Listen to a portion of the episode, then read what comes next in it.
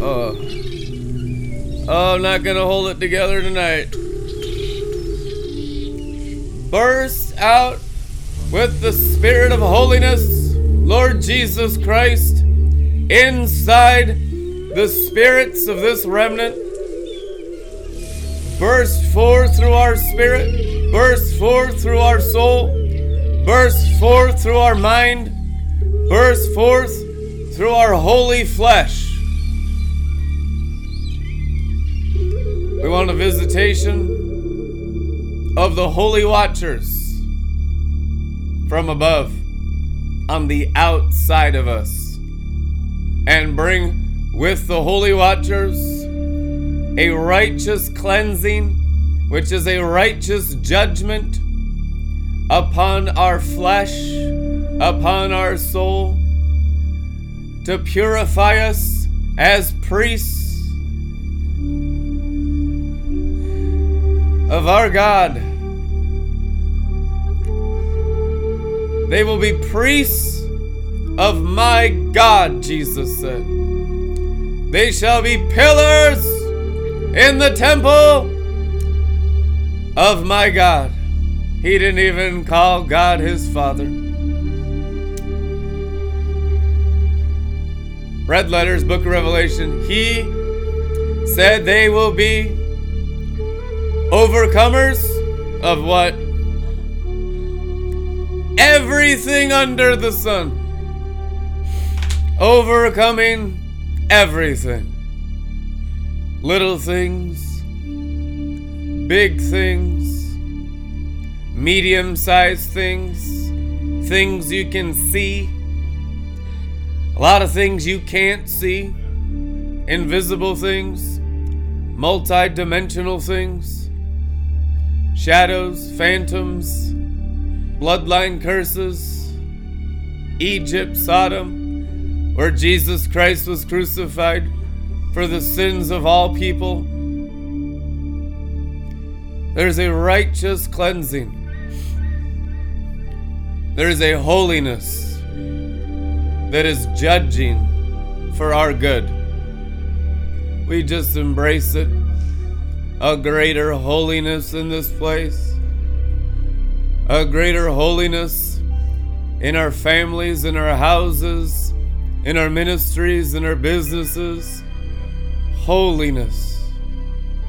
Everything holy to our God. No, not your father, to your God. In the priesthood, there's a reverence. This isn't daddy, papa time. This is not Abba time. Jesus did not use Abba, daddy, God in the red letters of the book of Revelation, and he is the high priest. He is the apostle of apostles. He is the prophet of prophets. He's the judge of judges. He's the priest of priests. He's the businessman of business.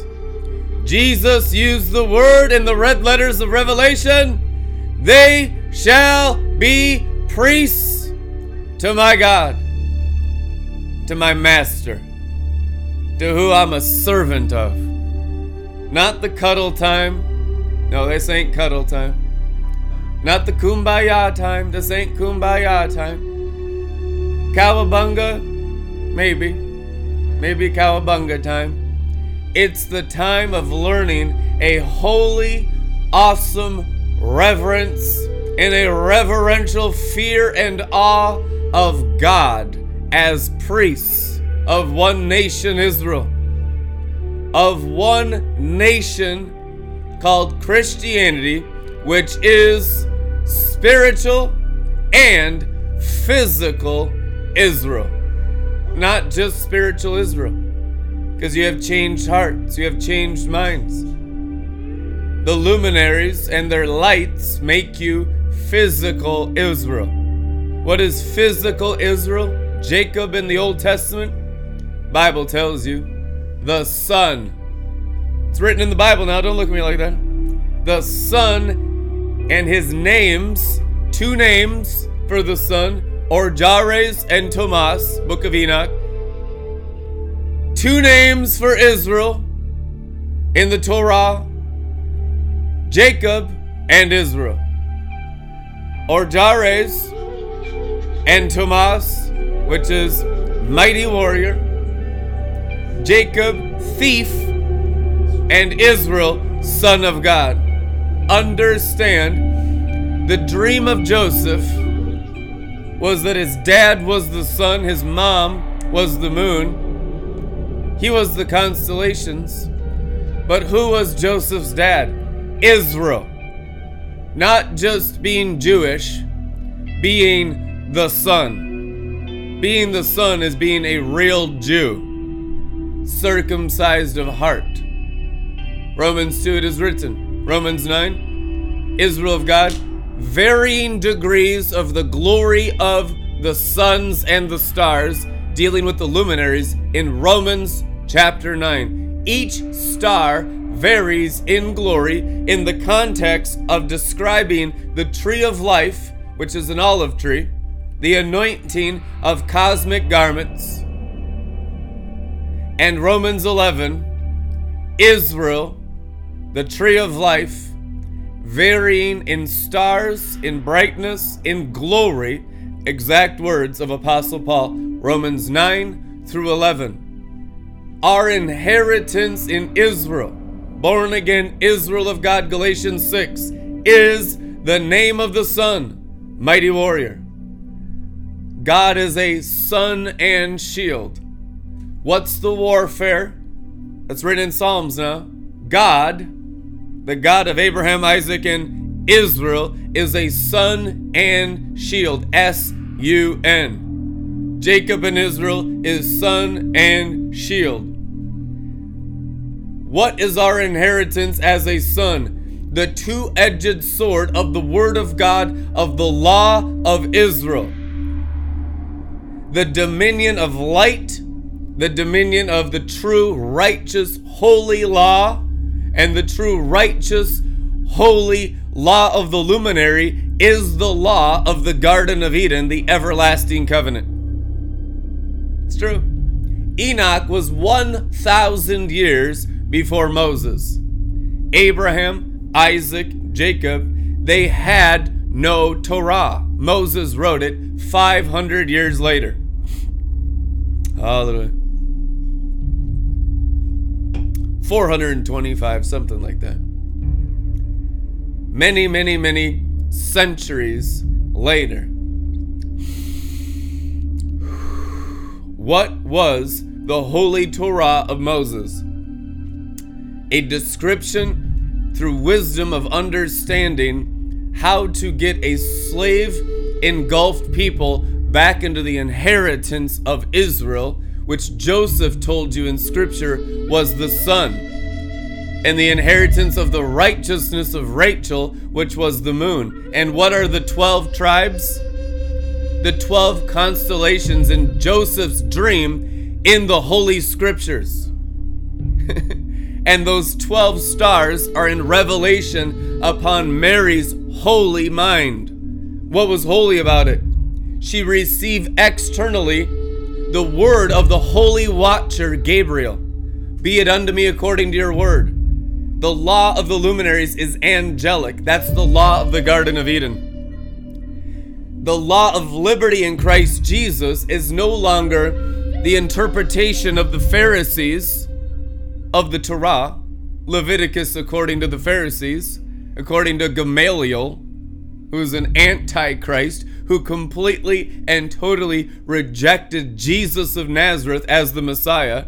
So the interpretation of the Torah or the prophets and the Psalms by those who rejected Messiah is what we're at war against. It's called sorcery. There are many who use the New Testament in the exact same way. The New Testament is to get you into the inheritance of the Israel of God. Now, Gentiles are co heirs with Christ, and this salvation's first for the Jew, then for the Gentiles. It is written, which means now you get your full inheritance and not just Pentecostal fire insurance. You get a salvation in the soul, which is in the Son, and a salvation in the mind, which is Rachel, the moon. truth anyhow, and it's written in the word. Now, the law of the luminaries, the law of the sun, the law of the moon, the law of the stars, the law of the first estate, the law of the Garden of Eden. It's called the law of the stars, the law of the luminaries. What we lost in the fall, we get back by obedience to righteousness and the holy commandment of the holy, spotless, perfect watchers. There's seven of them. They're called archangels. The seven archangels are the seven stars in the right hand of the body of Christ. And these holy watchers, these seven stars, written in Revelation chapter 2, these are those who watch the nations. Some rise, they all have different functions and jobs. Ultimately, the watchers' jobs is to get the born again believers matured up into the inheritance of Jacob, Israel, Isaac, Abraham, and the first estate, which is the only way you'll ever get your souls back into experiencing the Garden of Eden, which Enoch called the Garden of Righteousness. Eden, and we just get into hedonism. Well, there's a lot of joy, there's a lot of pleasure in there, but it's only for the DNA of Abraham, Isaac, and Israel. Salvation is only for the Jews of the generations of Jesus Christ. Now, stay with me. And you are now Jews through the circumcision of your heart by the holy word.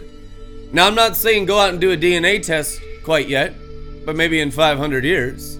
What I'm saying is the burning away of the dust off of your spirit and the roots of all the Gentile nations that are now Israel, not just spiritually, but morally and mentally, it will change your bloodlines. Angels are only dealing with inheritance according to the quality of your blood, which is real faith. Faith where the Word is made flesh. Faith where the Spirit mixes with the blood. Fake faith says Spirit only, but don't change me. Don't change my blood. What does the Bible say? The quality of life is in the blood. The life is in the blood. What quality of life you're experiencing, which is how immune you are to disease, how susceptible you are to sickness, the quality of your persona and your character and your nature in the realm of the natural, all of that is blood. Blood is the DNA manifestation of your heavenly abode, whether it be under the sun, in the sun, or above the sun, is entirely and directly correlated to your obedience to the law of the luminaries after you obey the law of grace. Born again, now what? What do we do after born again? Renew your mind to what? The law of liberty in Christ Jesus. The gospel is the holy law of the heavens. That's why Revelation says you have not heard the full gospel until you hear it from an angel or a mature spirit being, someone who's not in an infant state in utero, but has developed the God sperm part of them into a mature angelic nature of Luke chapter 20. They are the angel like sons of God, the children of the resurrection. And when they preach from their angel and teach from their angel, their born again, matured spirit in where? The mid heavens, which is the second heavens. Prophets call it the mid heavens. A lot of prophets call it the heavens. Bob Jones called it the heavenlies. Apostle Paul did call it the second heavens because there's seven heavens because Paul was a disciple of the book of Enoch like every other spiritual leader in the first century. so there's seven heavens, the second one and the first one are fallen partially fallen, but we exist in those partially fallen heavens. Now, our job after we're born again is to take back what the devil stole from you, which is the new heavens and the new earth where righteousness dwells. To melt the luminaries with fervent heat. What does Enoch say? They will heal the luminaries, which means even the stars long to be liberated. The sun and the moon and the stars long to be liberated from what? Satan's kingdom of one third of the stars that fell, that kill, steal, and destroy the light of the luminaries and twist and corrupt the law of the luminaries, which is the law of righteousness and the law of the Garden of Eden. God didn't give Adam and Eve laws, He gave them lights, and He said, practice light. He gave him his breath, his ruach, into their souls, and they were light beings, living beings. They weren't created human beings. A human being is the result of the fall. That's why you must be born again into what does the Bible say? Living beings. 2 Corinthians 5:17, most common scripture in the Baptist church. We've dumbed it down to a level where it's just like this fire insurance Billy Graham thing. God forbid, it's a lot more than that. The Bible says the same word for living creatures is the word for 2 Corinthians 5:17, living beings. You're born again living beings. Now, Satan's temptation and all false Christianity and all false love under the sun to just practice the old man instead of the new creation after you're born again is to not live out of the living being not live out of the Ruach HaKodesh, not live out of the breath of the Almighty, not live out of the law of freedom in Christ Jesus, to get back into some other perversion of false Christianity after you're saved. Galatians 3 1 through 3 is a global pandemic. Forget COVID 19. COVID 19 is nothing compared to Galatians 3 1 through 3 try and find a soul and a flesh of a born again, charismatic, believing in the gifts of the Spirit Christian on planet Earth right now that doesn't have a mixture of bewitchment. You can look, you probably be able to count them like marbles in one hand. Because the en masse global bewitchment of the potent sorcery of Babylon the Great deceived all nations, Greek word DNA.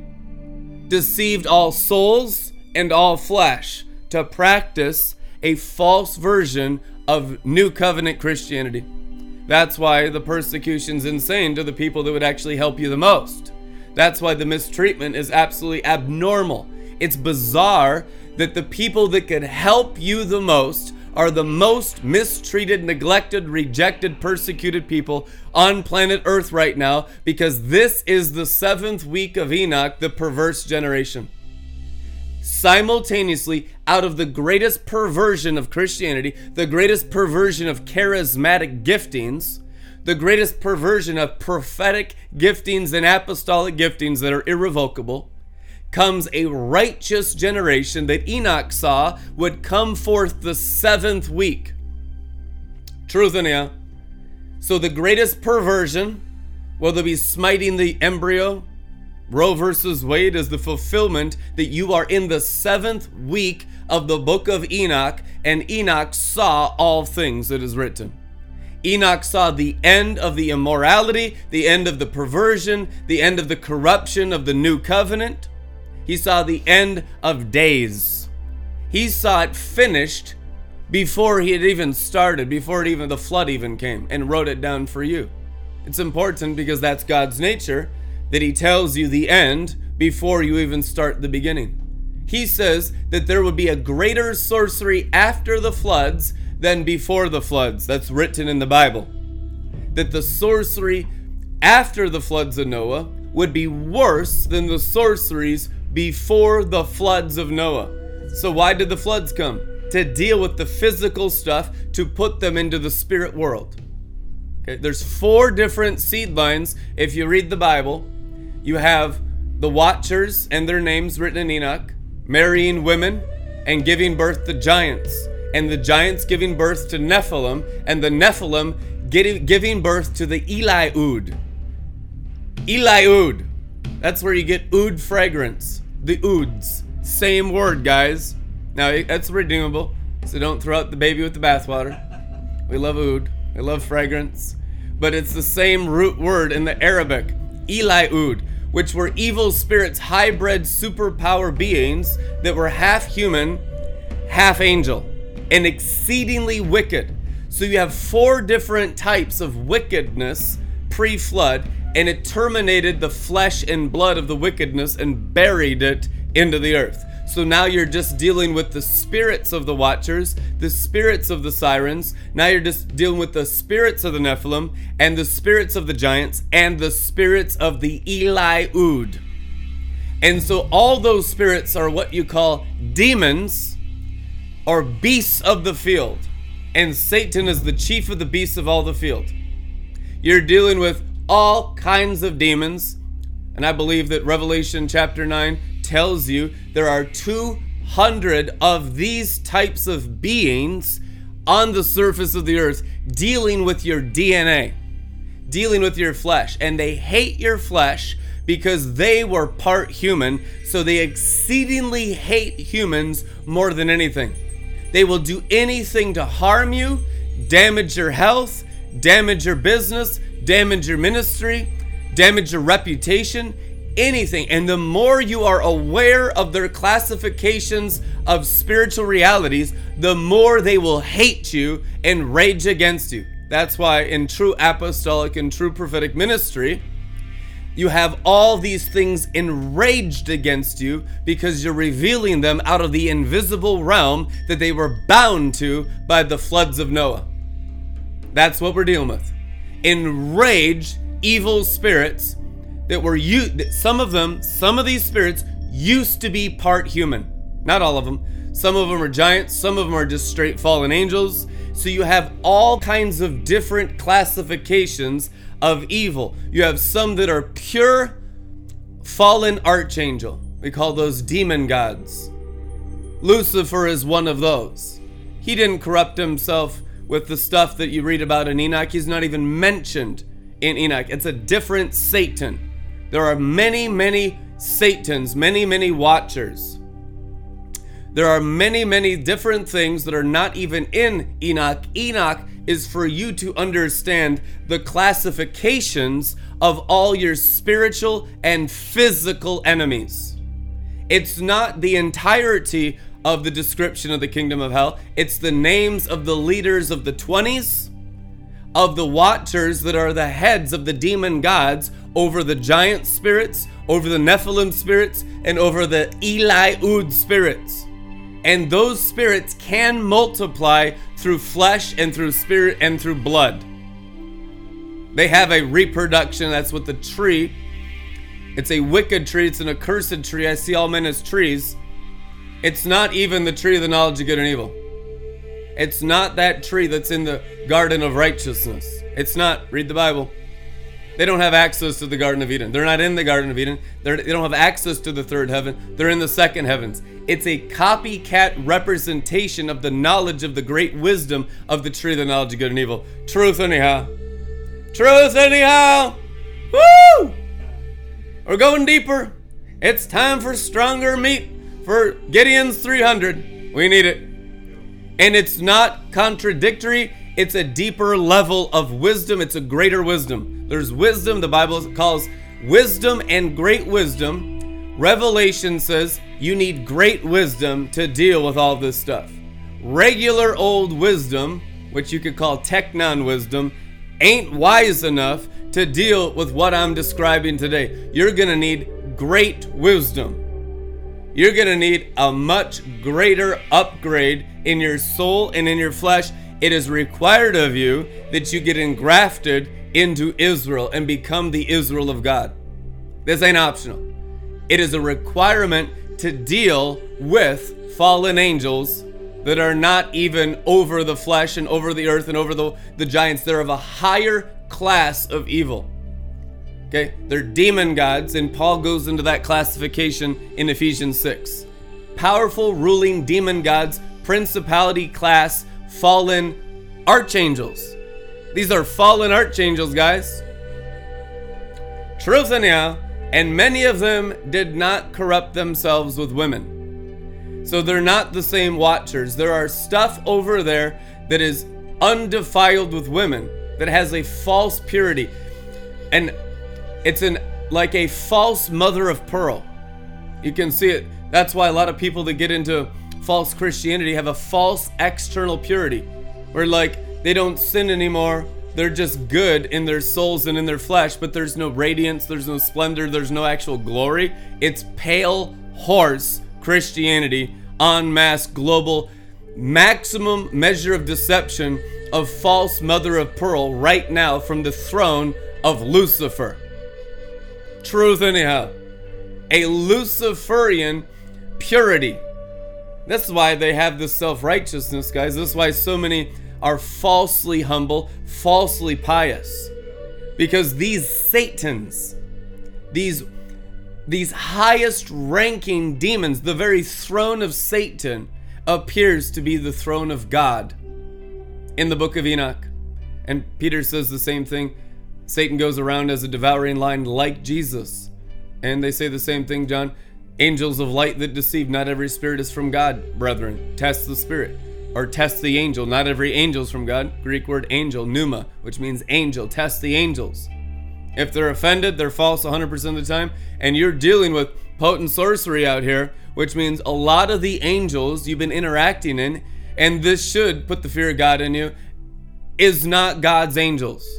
And that's why there's no upgrade in soul and flesh and DNA of the actual archangels of the seven stars to the seven churches of Asia Minor that are supposed to be in seven golden lampstands of holy anointing oil through their whole spirit, through their whole soul, through their whole mind, crown of life, through their whole flesh.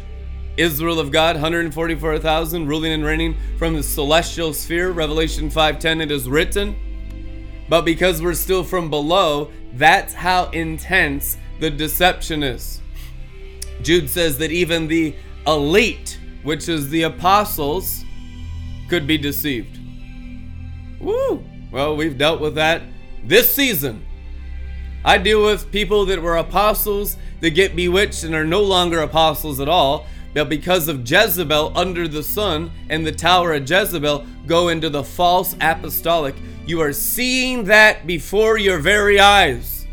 It's not once apostles, always apostles. If you get turned under the sun by the tower of Jezebel, you're no longer an apostle. You're a false apostle. You can't have a false apostle unless you have a true apostolic calling. Truth in you. You can't have a false prophet of Balaam, a Jannes, a Jambres, unless, you know, have Jezebel, all these other principalities and demon gods and, and wickedness that you can't even imagine right now. You can't even have a false prophet unless that person has a prophetic calling, which means it'll be an exact counterfeit of a true prophet except they'll have the people, they'll have the resources, they'll have the money, they'll have Babylon the Great, they'll have the numbers 950 prophets of Jezebel to one prophet of God, Elijah, in the scriptures. And if you don't think that's the numbers right now, you're with the 950 with Jezebel. Because it's the exact counterfeit of the prophetic calling, but it's in the corrupted DNA. It's in the Gentile DNA. It's in human Tower of Babel, Tower of Jezebel, human language, self inspiration. It's actually Luciferian prophetics. I saw a vision of it today as I'm dealing with false male Jezebel prophets that are everywhere in the USA, 950 to 1. And they like to anoint apostles with their false prophetic anointing. That's how they Jezebel and Ahab operate. They have all their little goons out there and they go around with that demonic false prophetic anointing and they anoint false kings.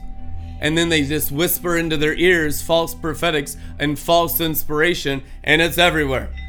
That's why you can always tell the quality of a ministry by the voices they're listening to, by their prophets and their intercessors.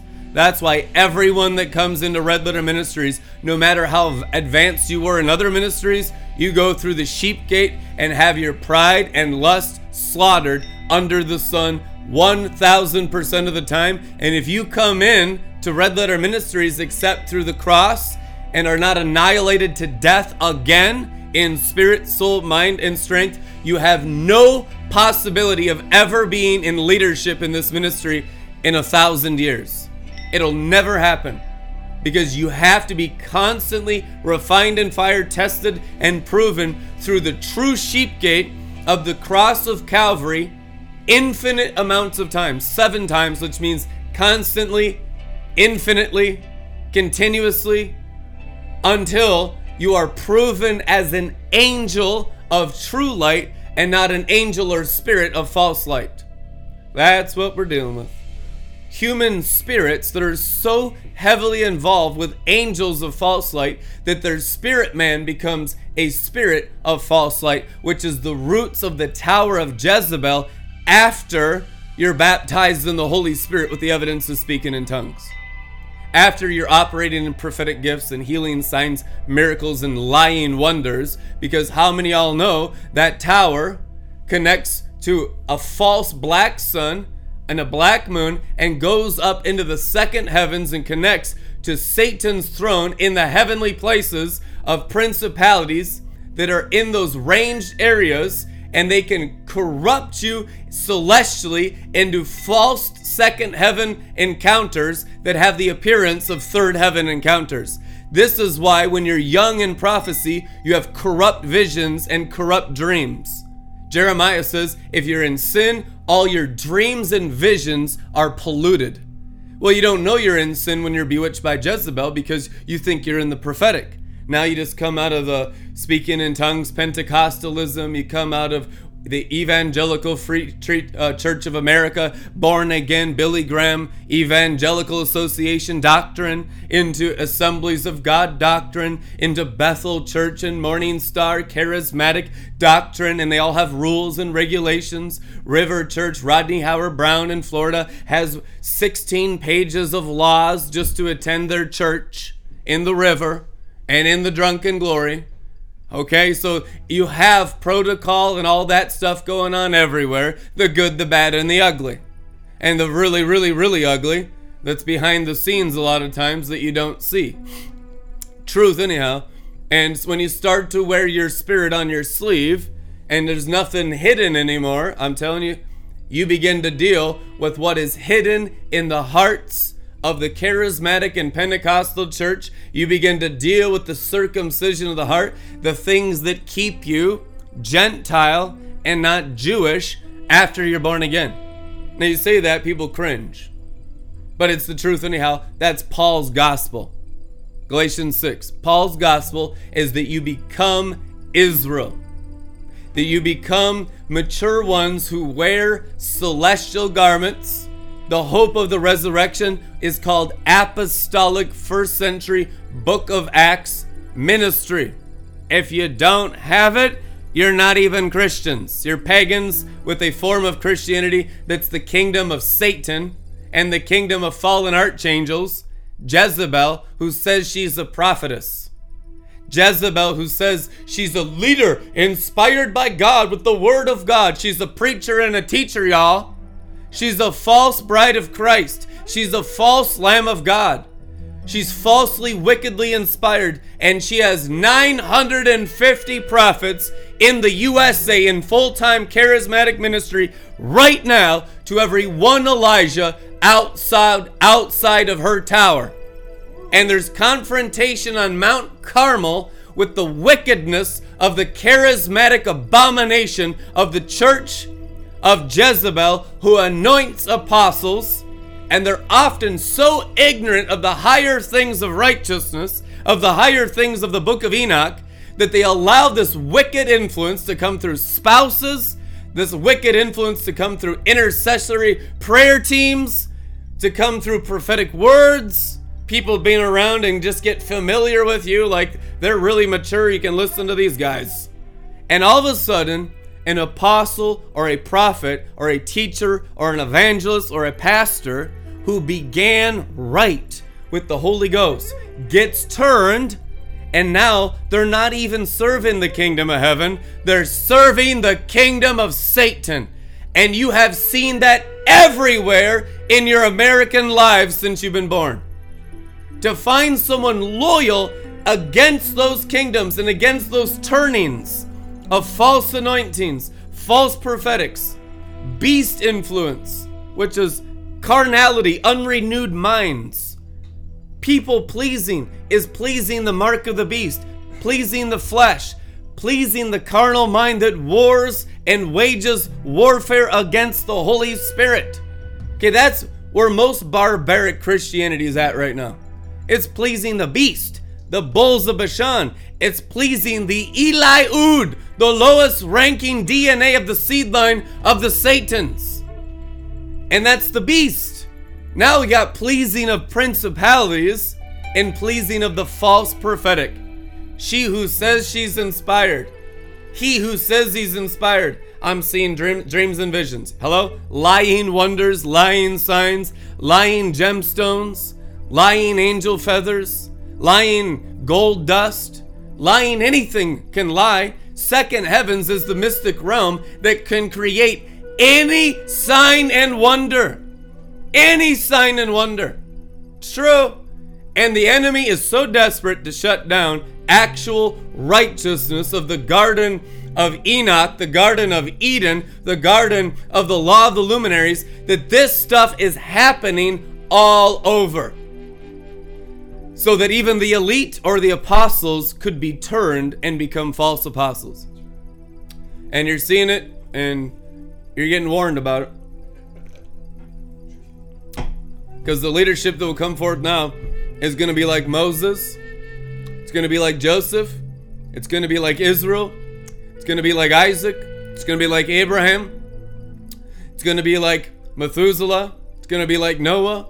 It's going to be like the first family, a thousand years before the law of Moses, which is a much higher law. It's the law of the luminaries. And this type of obedience is actually the new covenant law. What did they have in the everlasting covenant of Enoch? What was the everlasting covenant of the book of Enoch? Why was Enoch, people, in the New Testament for 500 years next to Revelation? So you read them together for the first 500 years of global Christianity until the Pope took it out at a council in the Vatican in 500 AD in Rome. The Pope, Constantinople, Constantine, when they turned Christianity into organized religion, they changed the Sabbath from Saturday to Sunday. They'll change the times and the seasons. Constantine and Constantinople, they canonized Enoch as New Testament scripture. Council of Nicaea 325 AD. So then, 150 years later, the Satans had already completely, in the whole Western church, corrupted it into the Nicolaitan spirit, where they would behead you if you didn't submit to them. You'd kill, you get killed, you get burned at the stake as witches. And so it turned into a whole bunch of satanic influence. It's it's they used to bury people while they're building their churches in the walls. And their bones and their skeletons are still in those church walls in Europe to this day. They did it also in the Americas. They did it in the Americas as well. You have Christian churches that still have human beings in the walls of the churches all over planet Earth. Okay? So you're dealing with diabolical antichrist Luciferian Christianity for 1500 years influencing Western Christianity. Now, I know we got the renewal of Azusa Street, we got the gifts of the Spirit. There is still a remnant and a residue of that most potent antichrist sorcery on all Western Christianity, on all European Christianity, on all American Christianity, and it is a residue of satanic Christianity that completely destroyed the most important things of the New Covenant, the New Testament, its teachings from the apostles. It was the complete antichrist, anti apostle works of the Satans through priests that killed anyone and burned them at the stake anytime they disagreed with them for about 1200 years. You disagree with the Pope, you're dead. The Pope had the power of life and death. The Roman Catholic Church, the Knights Templar, had the power if, if you ate or if you starved for a thousand years. It was a Luciferian church of death. The all the scriptures were translated into Latin, so only the upper class, the ruling class, the Knights Templar class, and all of the priests of the Roman Catholic Church had control over the people, and the corruption was as corrupt as corrupt gets. And then Martin Luther comes in Germany, and we get the thesis, and we get the separation from Protestantism from Catholicism because they're selling people indulgences, paying money to have their sins forgiven. Okay? And they were just fed up with it. And so you ha- start to have a schism in the 1500s. And for 500 years, we've been separating ourselves as Protestants, as Pentecostals, as Western Christians, further and further away and this was our legacy in the Western church, and it's precious to the Lord. This is our testimony in Western civilization of Western Christianity, and He saved the best for last. And we're separating ourselves further and further away from the corruption of the Satans of Catholicism, which is Freemason Christianity. It is sorcery in the guise of Christianity. And the last bit of it is being dealt with now in the soul realm because we got it in the glory stream. We got it in the remnant of the charismatic church in the spirit. We do. It's true. Bobby Conner ain't lying to you. Brian Simmons ain't lying to you. Okay? You have holiness of spirit in the glory stream and it's real. What we need now to take on our enemies is holiness of soul holiness of flesh. When you begin to do this as Israel, as son, you decimate the last residue of what was lost in the first century apostolic church. now we come forth as Abraham, Isaac, and Jacob. Now we come forth as pillars. Now we have the seven stars of biological power, biological authority, and it's not just still in the synagogue of Satan. It's not just in what the enemy's doing in sorcery what the enemy's doing in false Christianity, what Jezebel's doing in her tower against the apostles and prophets. And you know what? Even though if they've betrayed us and they've done severe harm to us and they've stolen thousands of people from us, they've stolen hundreds of thousands of dollars from us, they've destroyed hundreds of thousands of dollars of resources against this ministry.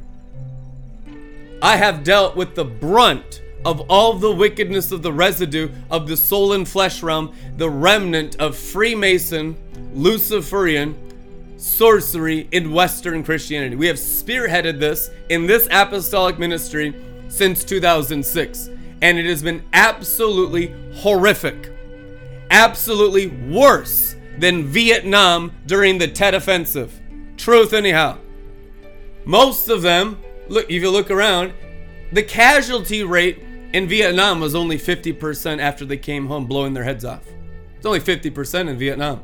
The casualty rate in Red Letter Ministries thus far has been over 95%. And that's because this warfare is so much more severe than Vietnam, it can't even be fathomed. And what we're dealing with now in the soul realm and the flesh realm is the conquering of the last enemies of the residue of the Satans who shut down apostolic Christianity and imparted sorcery in its stead.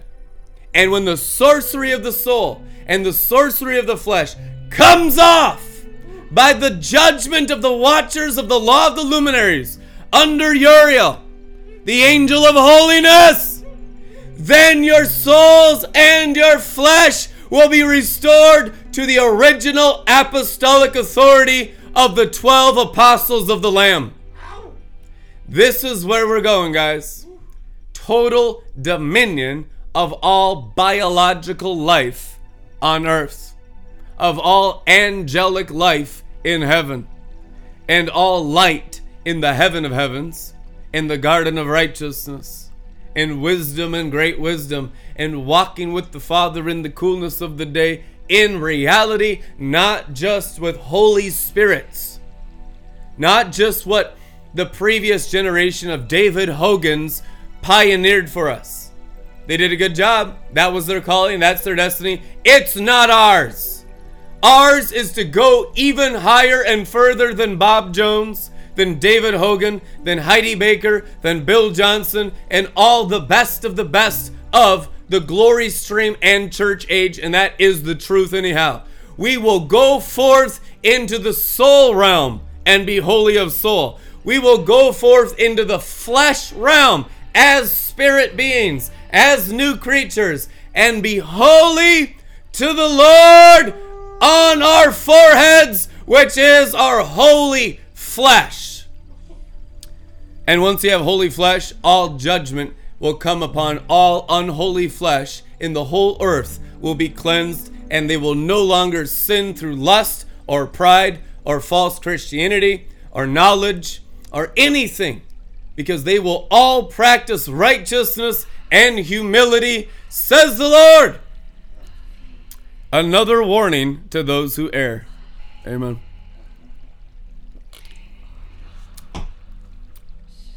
Glory. Again, I swear to you, sinners, that sin is prepared for a day of ceaseless bloodshed. Those who worship stones, they call Jesus their stone. They worship Jesus like a stone, an idol Jesus idol Jesus, idol Holy Spirit. What is an idol? Something that you control and doesn't control you. Lifeless idols. An idol Jesus, so you can do, still do whatever you want with your life. And an idol Holy Spirit, so you can still make your own decisions. Like you're still in charge there. You have an idol Holy Spirit. You have an idol Christianity. You have an idol Jesus. This is what is prepared for false Christians. The foolish, whom Jesus Christ said would be destroyed into hell with weeping and gnashing of teeth forever. He wasn't easy on it, was it? No. The goats get hell, the foolish get hell, the tares get hell. That's red letter ministries. Jesus wasn't like, oh, well, grace abound, keep praying for them, keep loving for them, keep loving them. Jesus did not say that or teach that or preach that. False love everywhere. That's why they're drunk on your blood. You that truly are sanctified, giving grace to people that have rejected sanctification, being holy of spirit, righteous of spirit, being set apart from sin, and they continue sinning. There is no grace for the wicked. There is no mercy for the wicked. If they continue practicing wickedness, they go to hell by Jesus Christ's judgment. We are so deceived, we keep giving our blood to the wicked. We keep giving our blood to Balaam. We give our blood to Jannes and Jambres because we think we're loving. You're not loving, you're empowering the kingdom of the false prophets. You're empowering the kingdom of Jezebels, the kingdom of false teachers. There has to be a further coming out from amongst them, my people, and be separate, says the Lord. There has to be an increasing holiness from false love. Otherwise, you will get the same judgment as the sinners who claim grace abounds. Grace abound Christianity was forbidden by the Apostle Paul. The Bible says God forbids it, but we just practice it. We do hyper grace everywhere. Hyper grace has come in and tried to mix in with the drunken glory, and it's polluted everyone that it could possibly pollute. Because it's a, a deception of false pleasure, it's a deception of false sanctification. This cup I can drink and I can just be soulish all the time, no excellence. I can just be a slob. I don't have to be perfect. I'm already perfect. This cup is perfect. There's 200 million cups. Oftentimes they're drinking the cups of Eliud and that's why there's no obedience. If you love me, you obey me. And then they call obedience legalism. They call obedience going too far, going back under the law. Don't listen to Red Letter Ministries anymore. They've forsaken the drunken glory. And now, if you listen to them, you go under the law. There's always been the law of the luminaries. You're under the fallen angels. You can't get away from the law of the stars and the order of the stars and the law of righteousness. You can't avoid the law of the Garden of Eden. It won't change no matter what you're experiencing in your drinking. It's not. You could go into a 10,000 different forms and self justify, but you will be totally deceived to your last dying breath until you get back into what Jared walked in, Enoch walked in, Israel walked in, Isaac walked in, Abraham walked in, before there was a Torah. How did these men practice righteousness? How did Joseph please God and obey God? How did Enoch please God with no rule book? A thousand years later, no New Testament, and yet he writes about the new covenant. And it's in the new covenant. Because pre flood, all you had was new covenant. If you want to understand what the new covenant is, you go into before the flood times. And that's why you have the genealogies of the Gospel of Luke that go through Noah, back through Methuselah, Jared, Enosh, Kenan, Seth, and Adam, the Son of God. And Adam's called the Son of God because now through the Gospel of Luke, the Gospel to the Gentiles, Apostle Paul's co worker in Christ, Dr. Luke, we have an understanding of redemption back into the Garden of Eden. Back into before there was a Torah of the knowledge of good and evil and good and evil and bad and right and wrong and all this stuff that we just apply to our souls like a Moses, like a false interpretation of Moses taking Paul's letters and just applying them to our souls. That is not Christianity we have to get into righteousness of the river of life and practice what they practiced before there was the law of Moses. Because the law of Moses, perverted and corrupted now, is how you have the perverted, corrupted teachings of the New Testament. Truth, anyhow. You know that you're meant to go back into the Garden of Eden. If you understand how those men were obedient, before there was rules, that's the path back into the garden of righteousness. The rigidness of those men, the righteousness, the holiness, the integrity, the humility of Joseph, the purity of Joseph, king of Egypt, not sinning, the purity of Moses, king of the Cushites, ha- could have any woman in the world, king of an entire nation, according to Jasher, wouldn't even look at him, wouldn't even put his eyes on him. It's what the Bible says. It is be and remember Moses wrote the law, so what did Moses practice before there was a law? Righteousness. He practiced the law of the sun, the law of the moon, and the law of the stars, not as gods, but as the laws of God, the creator of the sun, the creator of the moon. Moses didn't worship the sun. Abraham did. Moses was born of the sun and the moon in his spirit.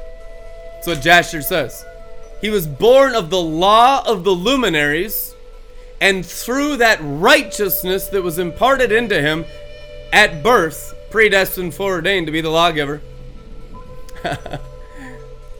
he brought forth the Torah he brought forth the old covenant.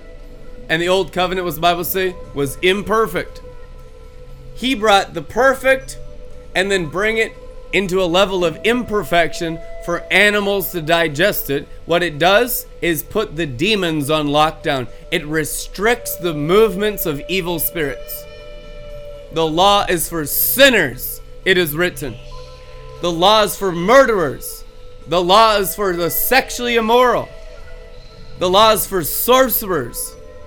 The law is for a perverse generation to completely smite them with God's holy, righteous light and remove from their souls and their flesh all the influence of the seed line of the fallen angels, the giants, the Nephilim, and the Eliud.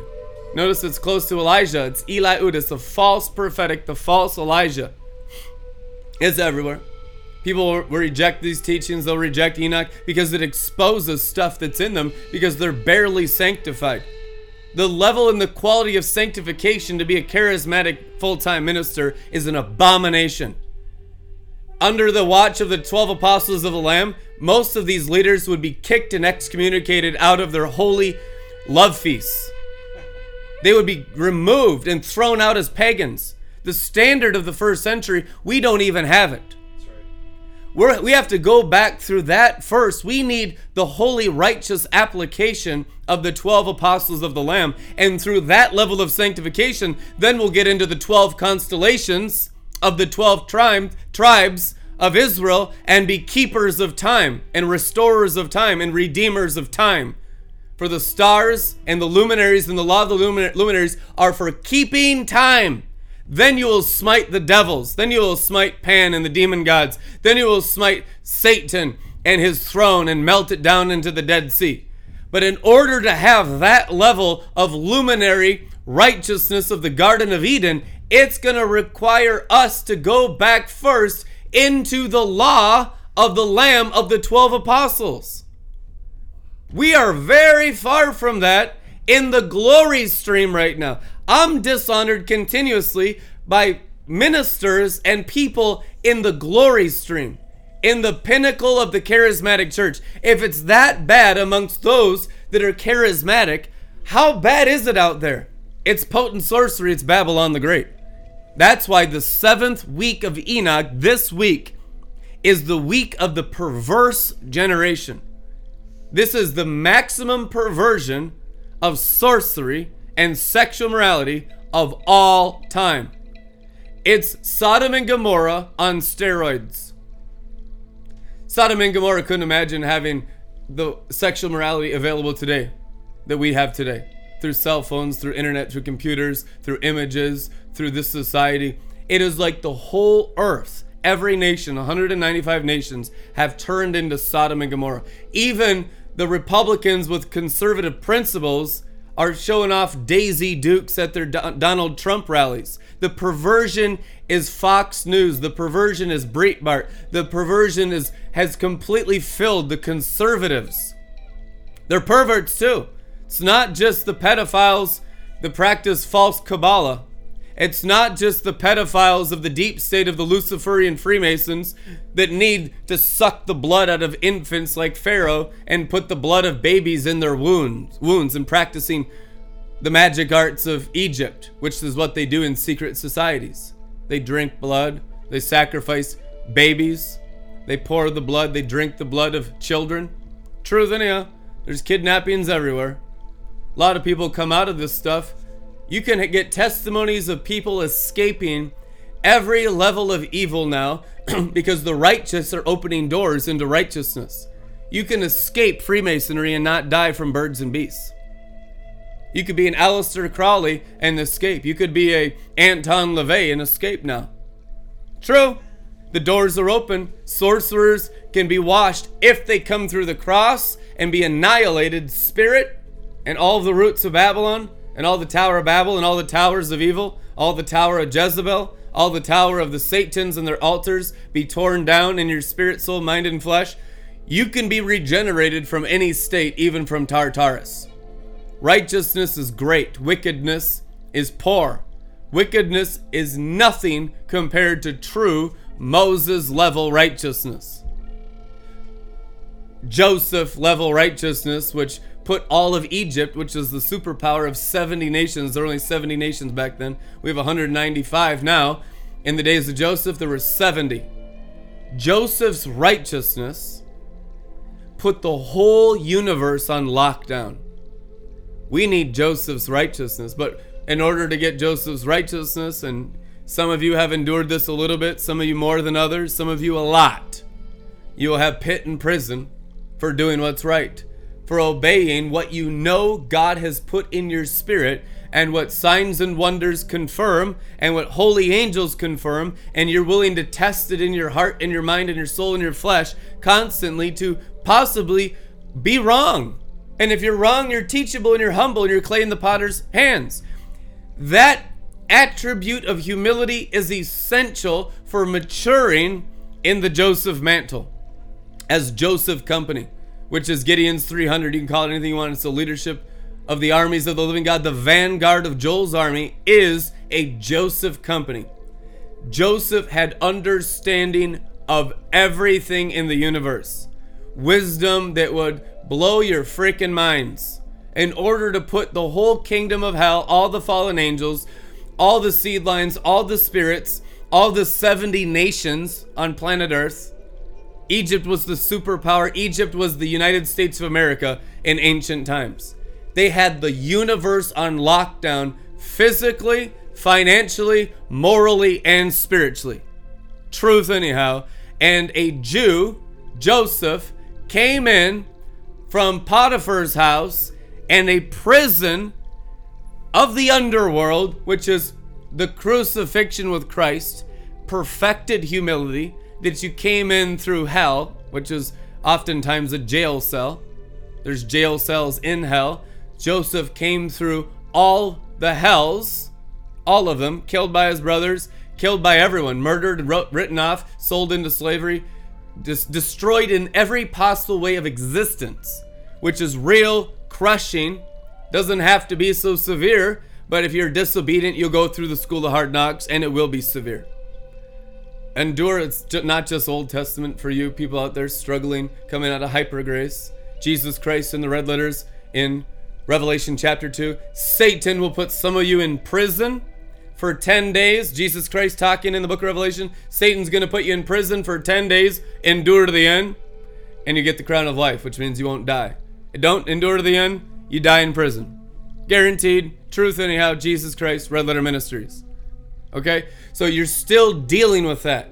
You're still dealing with a prison system, an underworld system, a sorcery system, a religious system, a, and it's poverty spirits. It's religious spirits. It's all these Eliud and their offspring, the evil spirits that incarcerate your minds in darkness and shadows and forms and types and all this stuff to be in different dimensions other than what God created you to live in.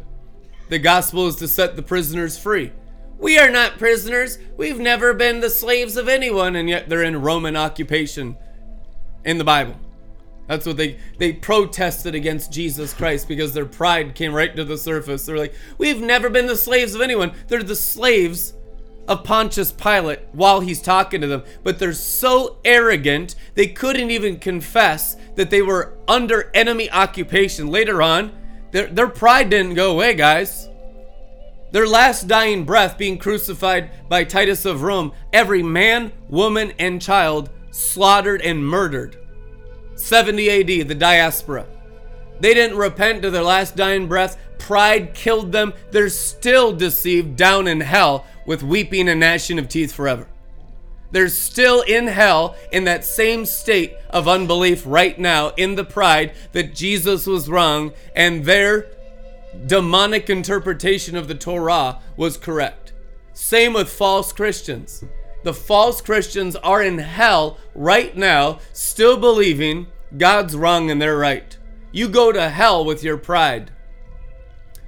Two characteristics Enoch says of the new earth. Only two for the new earth.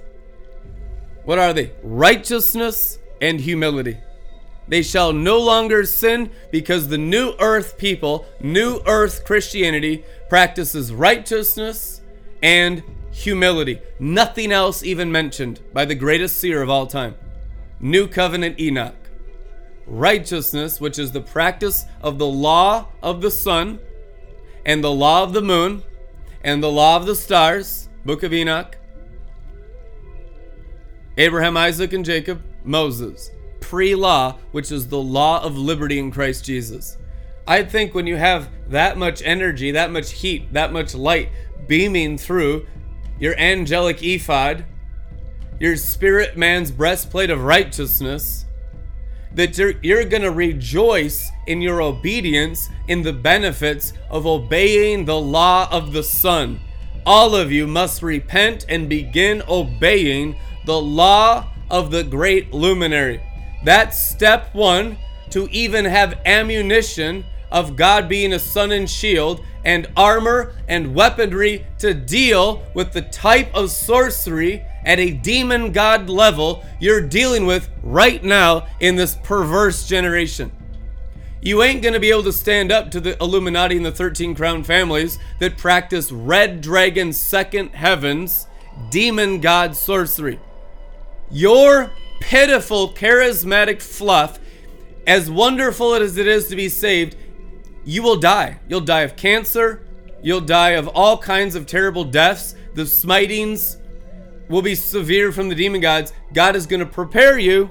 He is. He's sending you apostles and prophets right now. And there are many that come after me that will teach Enoch properly, that will teach righteousness, that will teach what Moses walked in before the law, what Abraham, Isaac, and Jacob walked in before the law, and what Moses continued to walk in even after he gave the law, because the law was to cleanse them from the snakes that were sticking to their souls. He wanted them all to come up the mountain to practice the law of the luminaries, but the law was to slaughter the demons that was in their souls and in their flesh, but they were not willing to let go of Egypt in their hearts.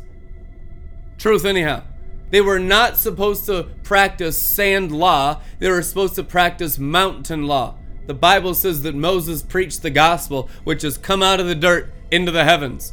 And the 70 elders of Israel walked on sapphire pavement and ate with God face to face in Exodus, which means they went into heaven through the righteousness of the prophet Moses.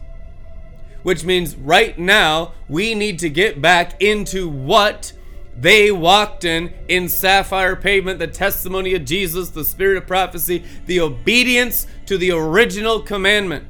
Not turning Paul's epistles into some kind of new covenant legalism, some kind of interpretation of the soul, some type of paganism. The fallen angels have turned Paul's epistles into hyper grace nonsense.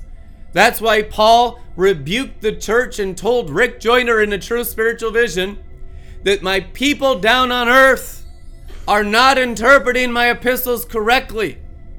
You need to understand Paul is breaking down Hebrew righteousness to Gentiles who didn't think it was wrong to speak in tongues with the pagans at the temple of Diana. You guys know better than that. They didn't. They were literally pagans. They would sacrifice to demons all day long and they were they began to mix paganism with Paul's apostolic Christianity and so he rebukes the snot out of them in all of his epistles. There would be new epistles, different epistles today to all the cities in the USA. And if you don't think so, you're an idiot. The apostles are writing new letters. Those ones still work. It's not throwing out Paul, it's not throwing out the Bible. It's understanding the application in 2022 with what you're dealing with in this perverse generation of religious charismatic sorcery of the Tower of Jezebel that's turning apostles into false apostles all over the planet right now. And if if our leaders are being turned, how bad will the oppression be in those nations? under fallen angels who know what they're doing to tempt you in higher realms that you're oblivious to because you've misunderstood the New Testament scriptures. The misunderstanding of the depths of the law of Jesus Christ. That's why John gets into the man of lawlessness because they already started perverting Paul's epistles so severely. John, the greatest apostle, the chief of the chief apostles of the Lamb the pillar of the apostles, the love apostle, the elder of the elderly. This is what the scriptures say about Apostle John. He is fighting the rebellion against the law of the luminaries. They're warring against life and light and an inheritance, and they're getting into counterfeits of Christianity and counterfeits of the Judaizers coming in and circumcising flesh instead of circumcising soul for the inheritance of Enoch. How many y'all know Enoch and Jared and Seth and Adam didn't know about circumcision? They would have laughed at you. Circumcision is comical with the first family of the first estate.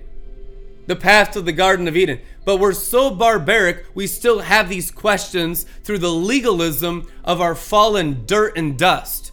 We need to repent back before the flood and get into obedience to the luminaries and the law of the sun, the law of the moon, the law of the stars. Begin practicing righteousness. Begin practicing holiness. Begin practicing Joseph's actual mantle, Joseph's purity, Joseph's integrity.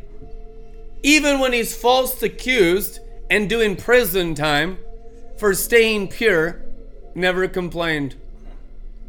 He never complained. You people, I deal with fickle people so often, you guys, it is so insane. They helped me one time and they want half of Red Letter Ministries. They're like, it's it's absolutely bizarre how far gone we are in pride right now. These people in ancient times are incarcerated. Daniel in the lion's den. You obey the Holy Spirit once and you're like, give me, give me, give me, give me rewards. Give me rewards. You know, Abraham was like 40 years of obedience. And when he's dead, the Bible says, then he got the promise of Isaac. When he was dead. We are so far gone in selfishness and pride. God can't even bless us. That's why we turn to the fallen angels and get into paganism and start serving the throne of Lucifer, thinking it's the throne of Jesus Christ. In the seven mountains of false fire and stolen treasures from the saints. Well, they have counterfeit cherubim, y'all, with false black lightning because it strikes me all the time when these false prophets pray for me. It's so bad sometimes I'll wake up and there's like black matter just has to come off me from all these wicked Christian ministers and their deceived followers praying for me. It's intense. I'll see the blackness come off of their words. They're literally cursing. They're literally obeying Balaam. They're giving their blood. They're practicing red magic. They are anointed red magicians of Lucifer, and they think they're the leaders in the prophetic church. That's the hour we're in. Whee! They have false cherubim, you might have heard of them, Molech and Pan, that are like covering fallen archangel cherubim over the throne of Lucifer, that he has the appearance of Jesus Christ. The Antichrist comes in the guise of Christ, First John it is written. Satan, the chief of all the Satans of the demon gods, that even the highest ranking archangels that fell, called Molech and Pan, have a covering over the throne. Their main job is to deceive the world in charismatic lying signs and wonders. That's the hour you're in. So he dealt with false drunken glory and a whoopty frickin' do. Now you're to deal with false cherubim lightning. Now you can deal with the false throne of God. Now you can deal with the false seven mountains of stolen treasures from the murdered prophets. All the treasures in those mountains, the Bible tells you, came from the destruction of the true mouthpieces of the living God. And they built three mountains of stolen treasure, stolen gemstones. They built three mountains of stolen fire. It's real fire, but it's stolen from the luminaries and it's stolen from the blood of the murdered, martyred saints. Murdered and martyred saints. Their whole kingdom is built on the destruction of God's anointed ones. Upon them be ascribed all the murder of the prophets. Revelation, it is written. That's what Jesus Christ says in Revelation. Upon that system be ascribed the murder of all the true sent ones from God. It's the second heaven's false kingdom of heaven, and it's what you call charismatic Christianity right now in the earth. And don't think, oh, I'm in a good form. Nope, you're not. I guarantee it. The Potent sorcery deceived all nations. How high does the roof of your church do? go? Oh, it goes all the way to the third heaven. No, it doesn't. It does not, doesn't even go to the sun. You'd be lucky to get up even to the tower of Jezebel. Her tower is higher than every church steeple. That's why you can't even begin to face her until you come out of organized charismatic Christianity, get in the river with wild Elijah and John the Baptist Company. Outside of organized charismatic, outside of organized Pentecostalism, outside of the Luciferian 501c3 system and practicing the wild, wild west of John the Baptist and Elijah and the Nazarites that are not against you, that are the most for you people in existence, that are your saviors, the real prophets, the real prophetic remnant. And they don't have to go through the glory stream, they don't have to go the charismatic. We're going to have people come out of straight perverse generation with the global harvest right in to the true sheep gate and be slaughtered with the lamb and like it. And you're not going to deal with spoiled brat mayhem, false prophetic garbage, and all these Jezebel trained sorcerers of the false kingdom of heaven of the seven mountains of Pan and Molech and all the garbage of the lightning of the cherubim of, of the Satans. You're not going to have to deal with that junk because the apostles and prophets that are pure and sent, that are going for it now by the leadership of Red Letter Ministries worldwide, because that's what we're doing here, that's what we're warring for here, will pave the way so you can go all the way up and be saved and safe, not just in fire insurance, but in soul and flesh, in DNA, and become 144,000, and become the 12 tribes, and have the stars that are perfect DNA. They have no dust, they have no dirt, there's no dust on any star. Dust is only on planet, planets and on moons. So when you start to practice righteousness, your DNA gets healed and you go back into the first family and start obeying the original commandment of God the Father, which is walking in the light of Jesus. Walk with me in the coolness of the day. That was what they're commanded to do. Walk with me in my same measure of light. Be my son and daughter. And have the same measure of light that I walk in. We'll walk in that light together. God is light, true light. That's the law of the Garden of Eden. That's the law of righteousness. Without the legalism of the fallen angel interpretation of Old Testament and New Testament scriptures that we just apply as dead letter to the brain. And you have all these self righteous, arrogant murderers out here claiming to be Christians, claiming to be prophets, claiming to be leaders, claiming to be apostles, half of them. The real test is are you obedient to the law of the sun? Or if the sun smites you, does your life go up in ashes? Because what the judgment that's coming, the Bible says the sun will shine forth seven times brighter in that day. That's written in the minor prophets. The judgment that's coming forth is from those who practice the law of the garden of righteousness, those who practice the law of the sun, the law of the moon, and the law of the luminaries with the seven archangels that are seven watchers of the second heavens of the two thirds that obey their orbit to the bright morning star in us, which is the born again spirit. Now, if you do something with it, you go into order and they orbit the order of righteousness, the order of Melchizedek, the order of the law of the luminaries. Remember, Abraham met Melchizedek in Genesis 14? How many of y'all know Abraham was 500 years before Moses?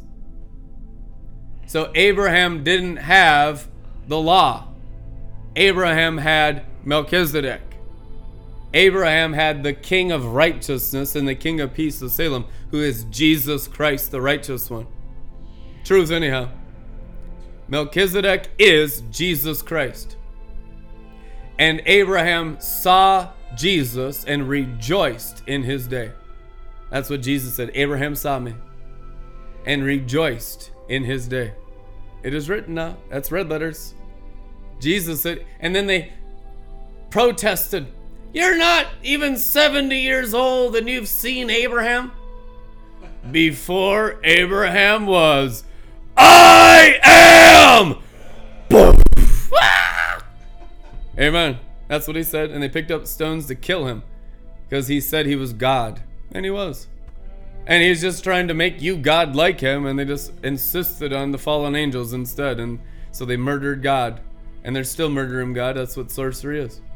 Sorcery is the destruction of the human spirit's ability to get back into righteousness. You deal with it every day in false Christianity. Non-stop 24/7 your religious spirits are trying to strike down your souls, your flesh, even your spirit and turn you back into just mud flingers, mudmen, just dirt boys and dirt girls God has given you the ability to become I ams. Have I not said you are gods? And you're not going to die as men because you're going to practice godliness in the original law of shining in the same measure of splendor as Father God.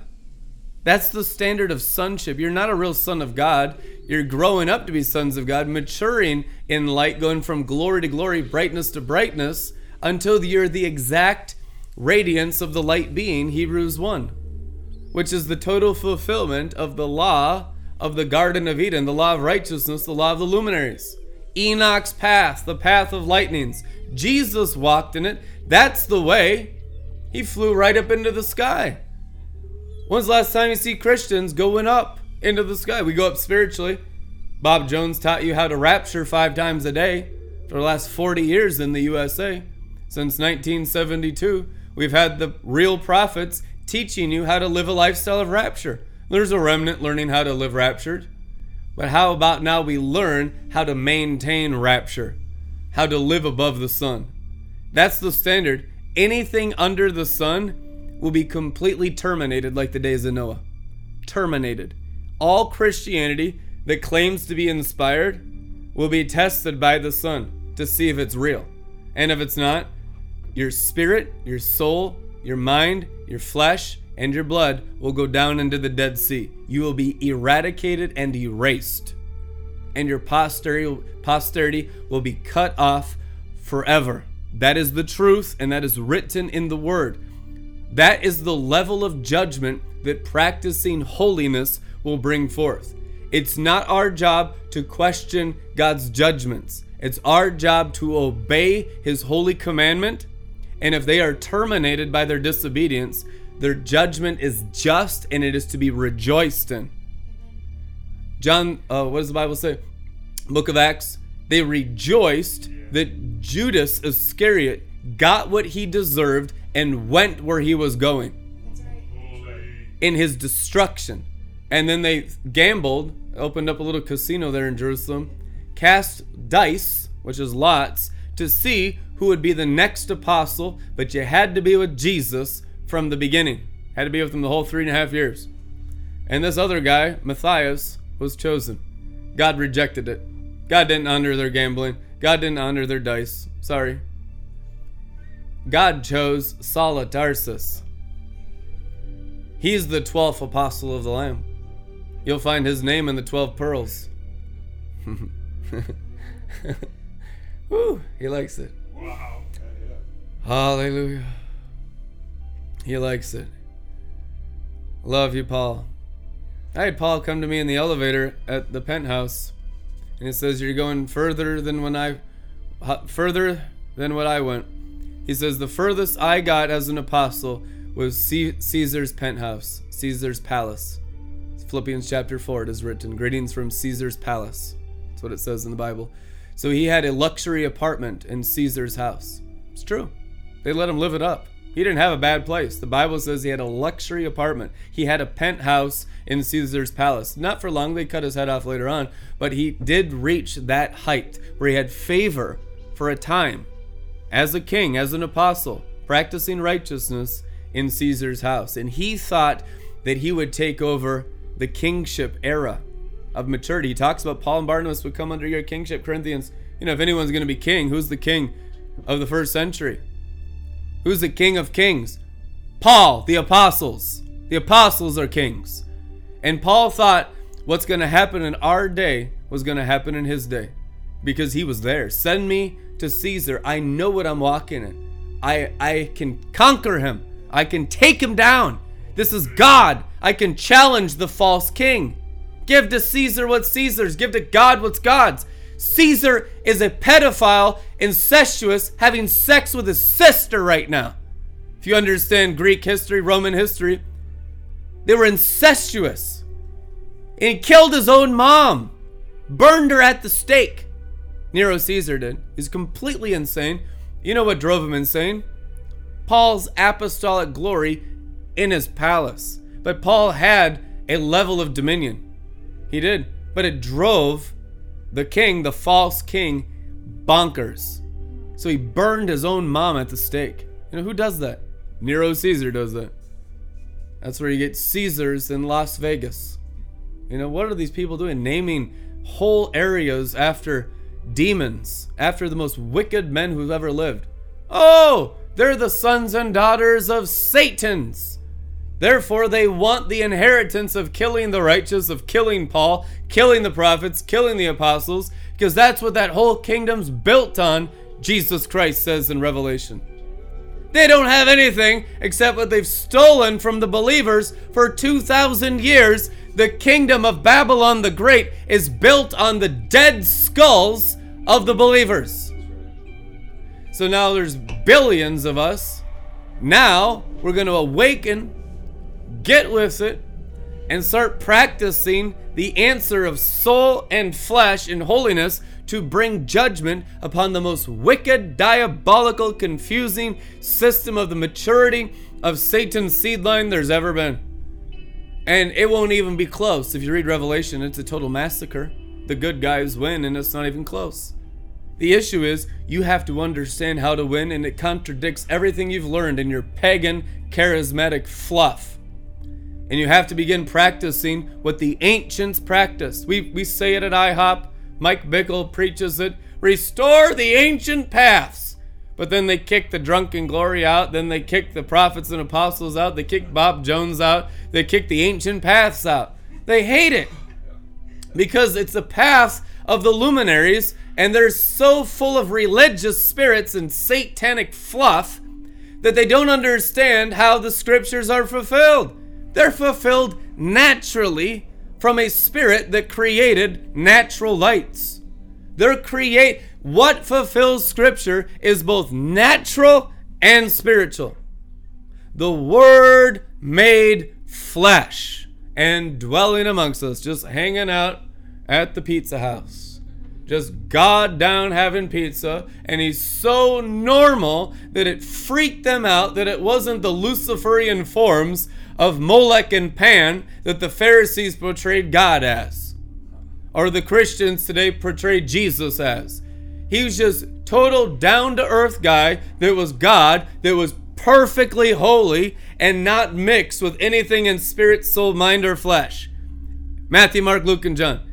Jesus' lifestyle was a lifestyle of eating, drinking, celebrating, and destroying shadows, mainly destroying religion.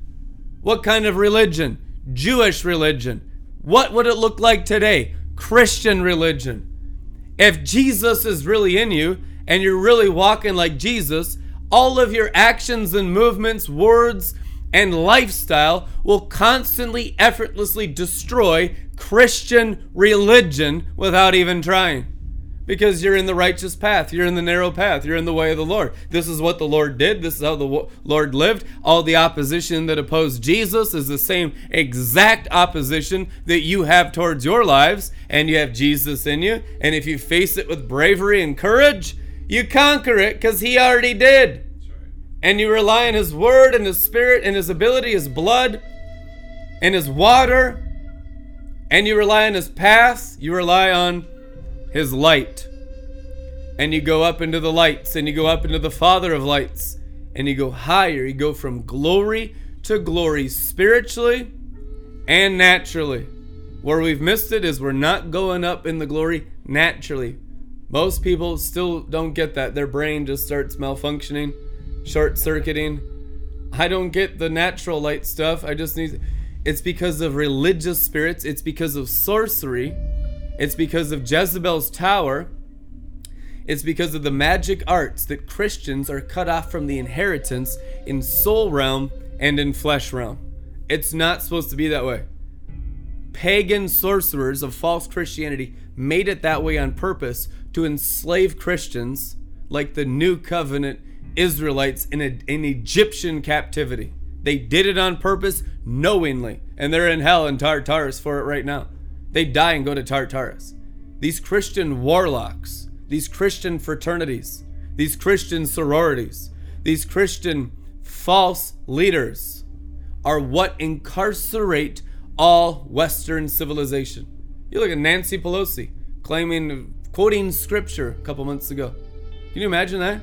Being that far gone in your policies and your immoralities, but you have the audacity as a Luciferian as a daughter of Satan to still publicly quote Jesus Christ in some kind of self-righteous state. I mean that that's and people listen to that be like, oh, wow, Nancy Pelosi, some some morality in the Democratic Party. Amazing. People are so stupid that we don't even understand the difference between satanic quotation of scripture, Luciferian quotation of scripture, and Jesus Christ, the living word that brings forth judgment, like Matthew chapter 5. Throwing commandments on them. Just read Matthew 5 and 6 and 7. It's the Sermon on the Mount, it's the New Covenant law, and that's the beginning of practicing righteousness. Practice it in spirit, let it work in your spirit. It'll cleanse your spirit. Jesus Christ said before he gave him the spirit, You're clean by the words I've spoken. You can listen to Jesus and get as perfectly clean as God Himself. That's what the Bible says. If you're unclean, it's because you're in agreement with some kind of demon. An unclean spirit has you in its grips. Get the demon off you. Watch Pigs in the Parlor. Get delivered from your sins and your demons. Amen. You're to have no demonic influence. In Jesus' society, if you had a demon, you were cast out of society. You had to live in graveyards and in caves. We're so screwed up. We're just we just live in houses, demon possessed Christians everywhere. Not demonized, demon possessed. Totally possessed in their soul and their flesh, controlled by evil spirits, and all their thoughts are wrongdoing continuously. You mean to say, oh, I can't be demon possessed and be born again? Man, you are demon possessed and born again. You can get twice dead and go to hell after you're born again, it is written. Better off having never come to the knowledge of the glory than learning the knowledge of glory, then turning back and becoming twice dead. Book of Hebrews, it is written. Because there no longer re- remains any repentance or forgiveness of any of your sins. Twice dead is real and you're dealing with it in this perverse generation that doesn't have any fear of the Lord. They don't have any obedience to the apostles, any obedience to the prophets. They insist on opinions. They insist on personal interpretation of scripture. They can't put anything on the altar. It's stubbornness en masse in the seventh week of Enoch that you are in, called the perverse generation. So you have total opposition all around you from practicing holiness and practicing true righteousness. Keep going. I know there are members of the Glory Stream and Charismatic Church that are being influenced by Red Letter Ministries. That you don't want to associate with this ministry because how controversial we are. Understand, you'll be held accountable for all your ministry.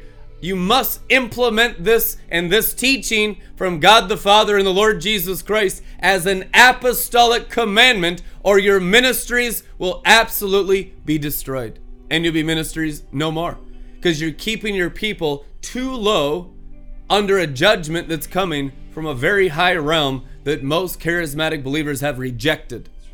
And if you're too low in the days of the judgment, look at the days of Noah. They, Noah's this fanatic. Noah's fringe, man. He's preaching rain it's never rained, and something that's never happened before. I'm good. No one's ever held me accountable in my charismatic whoredom.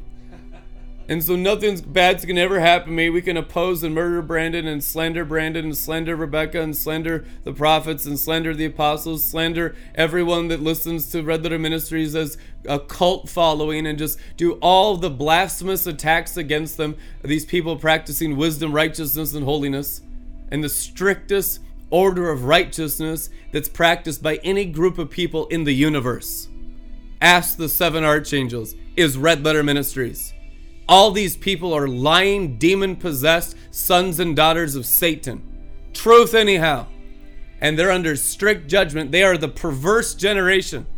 Amen. And if they don't repent, violent destruction will come from the sun upon them. And it has never happened before, like the days of Noah, but it shall happen now from our breastplates of righteousness there will be a fiery ordeal that you cannot escape from. It will consume your spirit, soul, mind, flesh, house, and last name into hell forever. So we'll just read a couple verses here from Enoch just to confirm I'm telling you the truth and I care about your condition. So I tell you these things that seem so severe, but it's for your salvation of soul and flesh. And if you don't begin practicing it, you're not going to make it in the days ahead. You'll be consumed. You'll be wondering why forever. Why didn't it work? I tried. I did. It's because you never obey the Holy Spirit. That's what that's what uh, Stephen with the glowing face said. You never obeyed the Spirit of Jesus. You're out here in your own spirit doing whatever you thought was God. That's how you get destroyed as charismatic Christians, which this Laodicean glory Christianity in America is totally guilty of doing anything they want. And they don't even know the master in their own spiritual stomach. They're not even accountable to the seven spirits of God before his throne. Truth anyhow. So we have to be obedient. If you love me, you obey me, and guess what? There's rewards, which means you'll have more joy than everyone combined. You'll have more love than everyone combined. You have more peace than everyone combined. Righteousness has all the love and the joy and the peace, and all the fake stolen stuff in Satan's kingdom just burns off people. And they say, Why did my joy wane? Why was it up and down? Because you had mixture of the seven kingdoms and the seven mountains of Satan and his angels. When you get into the real seven spirits of God that builds his house in your heart, wisdom, seven pillars, there's no waning joy. You're not controlled by circumstances, situations, or people. You're not controlled by money anymore. You're not controlled by nothing. You're controlled by the living God, seven torches burning, seven golden lampstands, seven stars fill your hearts, and go up like a rocket ship into the sun and burn up your DNA crystal clear to have the inheritance of Abraham, Isaac, and Jacob in Jesus' name. Again, I swear to you, sinners, that sin is prepared for a day of ceaseless bloodshed. Those who worship stones, images of the Holy Spirit they've created and who carve images of silver, gold, and gemstones. They're carving images of rewarding themselves for obeying a God they created out of their own imagination. It's the kingdom of Satan now. It's Enoch 7.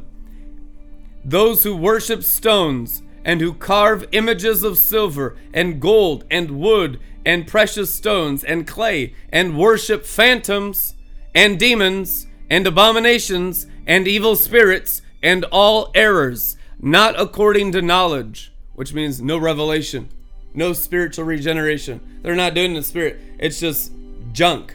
It's just fluff, just soulish garbage. It's temporal, profane, false Christianity everywhere. They will be led astray by the folly of their hearts, by their feelings and emotions.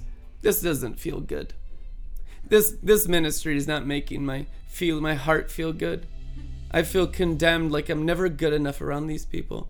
Your heart never is good enough. Jesus becomes your heart. Men and women after God's own heart. Get over yourself. And the visions of your dreams will lead you astray, which means fake, false, Jezebelic, Tower of Jezebel, lying visions, lying dreams, because you're practicing sin and paganism, and your whole fluff charismatic life is a total fleeting lie. Amen just to put it gently, you and the false works that you have made and constructed of stone, you will be destroyed together. Why shouldn't you love them? You will be destroyed together. What about grace? You will be destroyed. A beatitude on those who listen to the wise. Verse 10. Then blessed will be all who listen to the words of the wise, and learn to do the commandments of the Most High, and walk in the paths of his righteousness, and do not err with the erring, for they will be saved. Good news. Salvation in the New Testament is only for the obedient.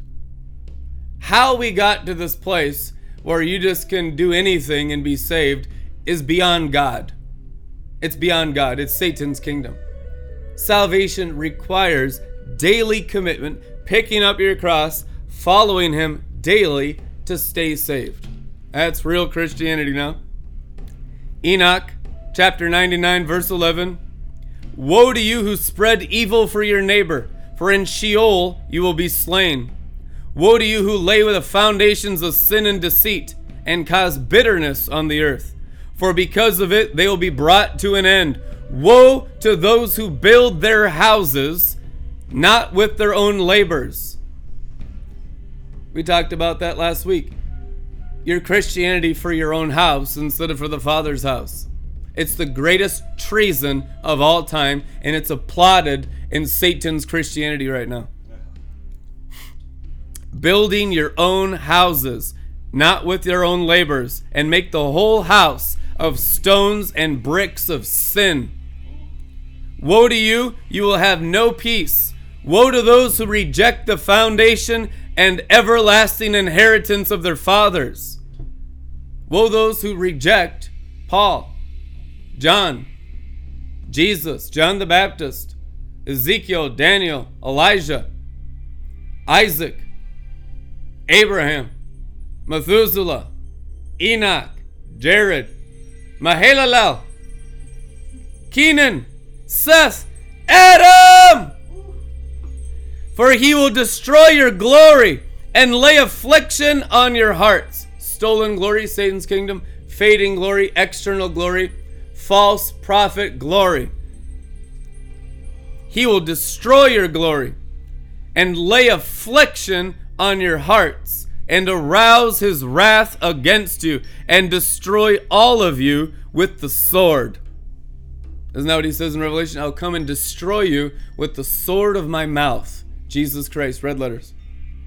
But all the righteous and all the holy will remember your unrighteous deeds. Chapter 100. And then in one place the fathers will be smitten with their sons, cutting off a posterity, ending the roots of the Tower of Babel inside all hearts and flesh and DNA. We're going to have a family of the first family down here practicing the righteousness of Enoch amongst everyone. That's what's written here.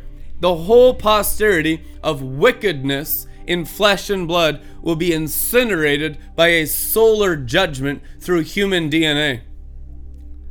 Stars have perfect DNA. It's the Word of God. That's what will come upon the earth.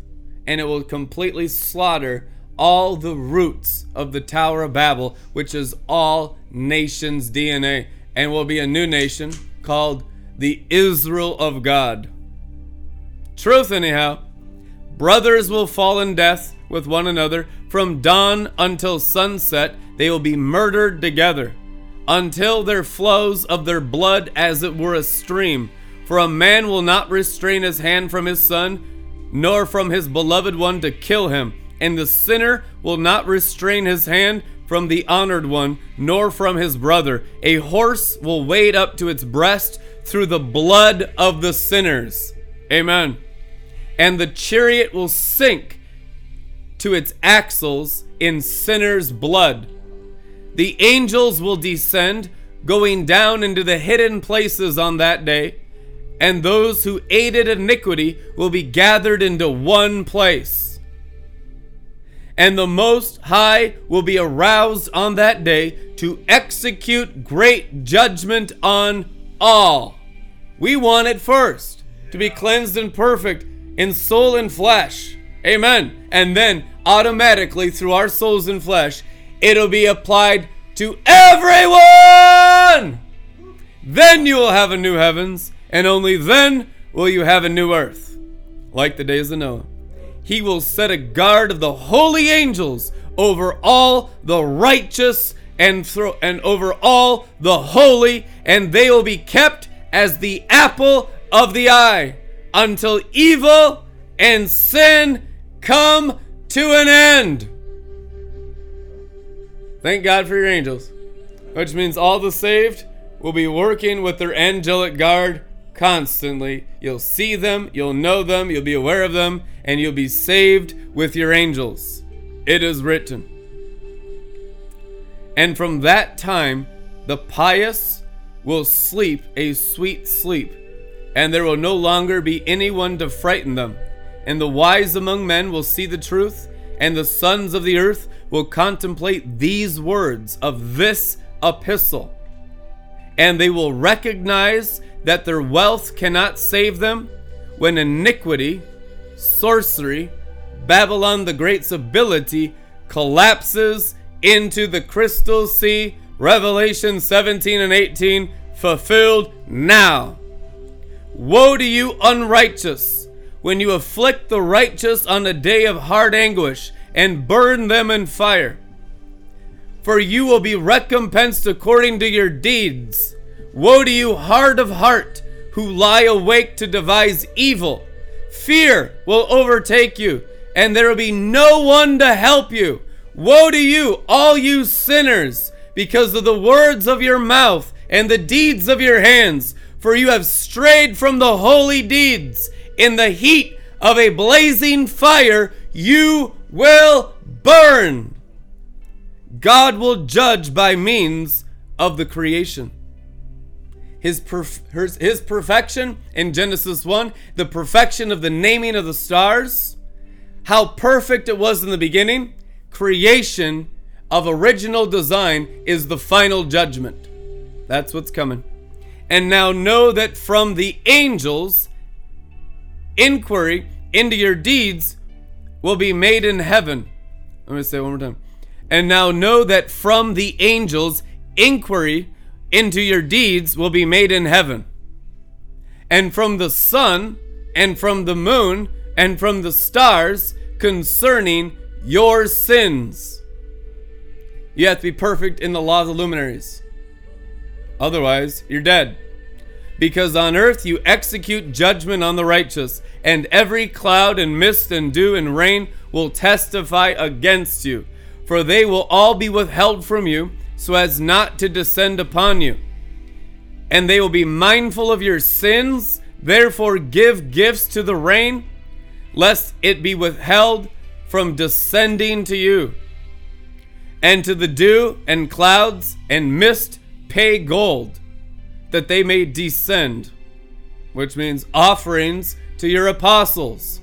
It's exactly what it means. For if the snow and the frost and its cold hurl themselves upon you, and the winds and their chill and all their scourges, then you will not be able to endure before the cold and their scourges.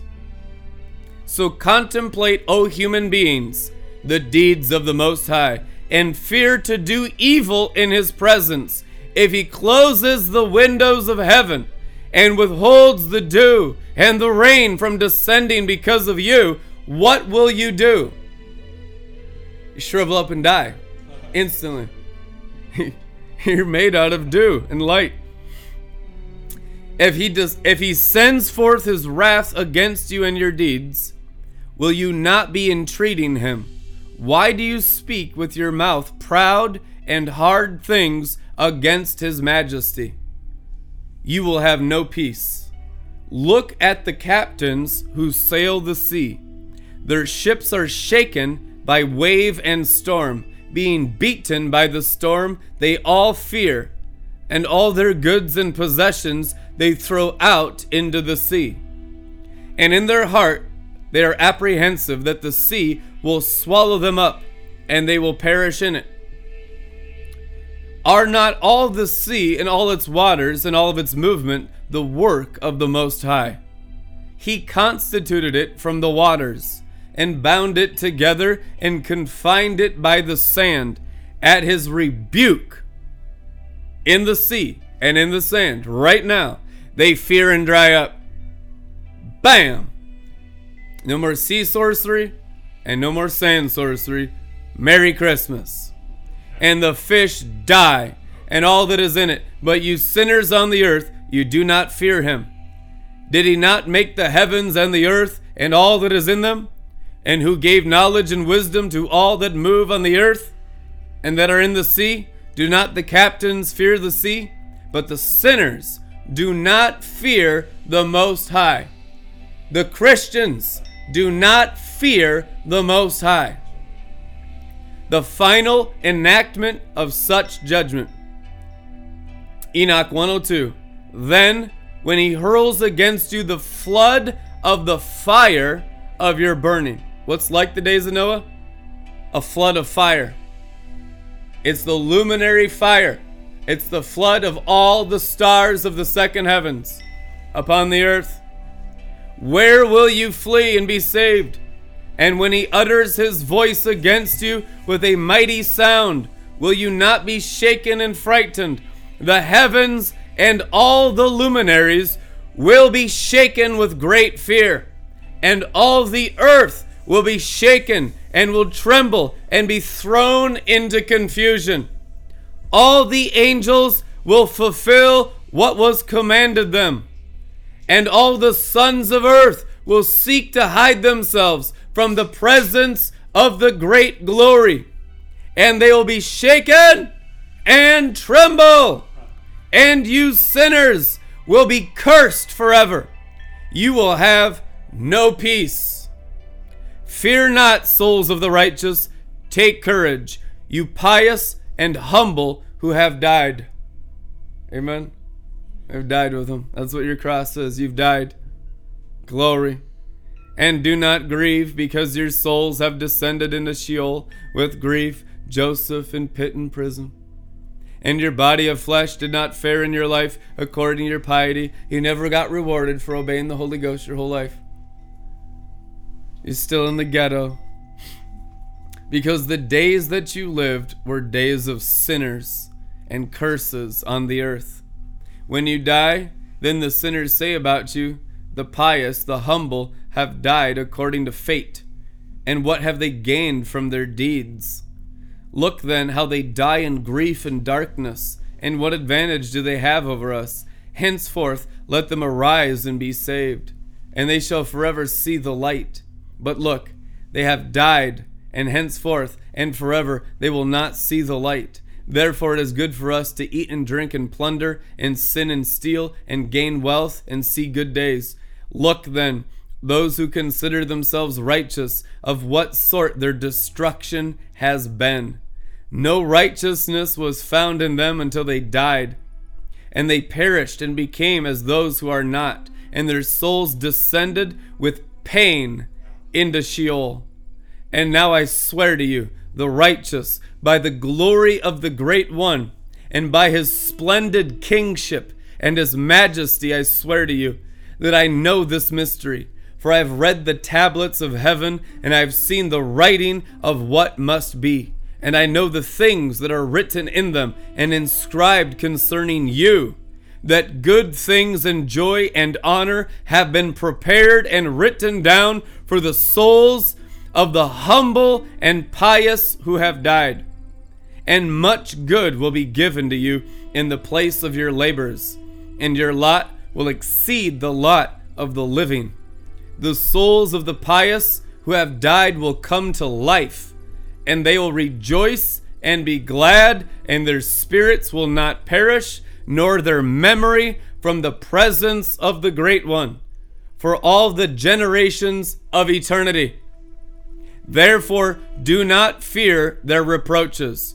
Woe to you, dead sinners, when you die in your sinful wealth those who are like you say about you, Blessed are the sinners, all their days that they have seen, and now they have died with goods and wealth, and affliction and murder they have not seen in their life.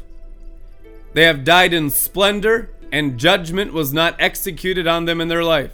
Know that down to Sheol they will lead your souls, and there they will be in great distress, and in darkness and in snare and in a flaming fire, into great judgment your souls will enter.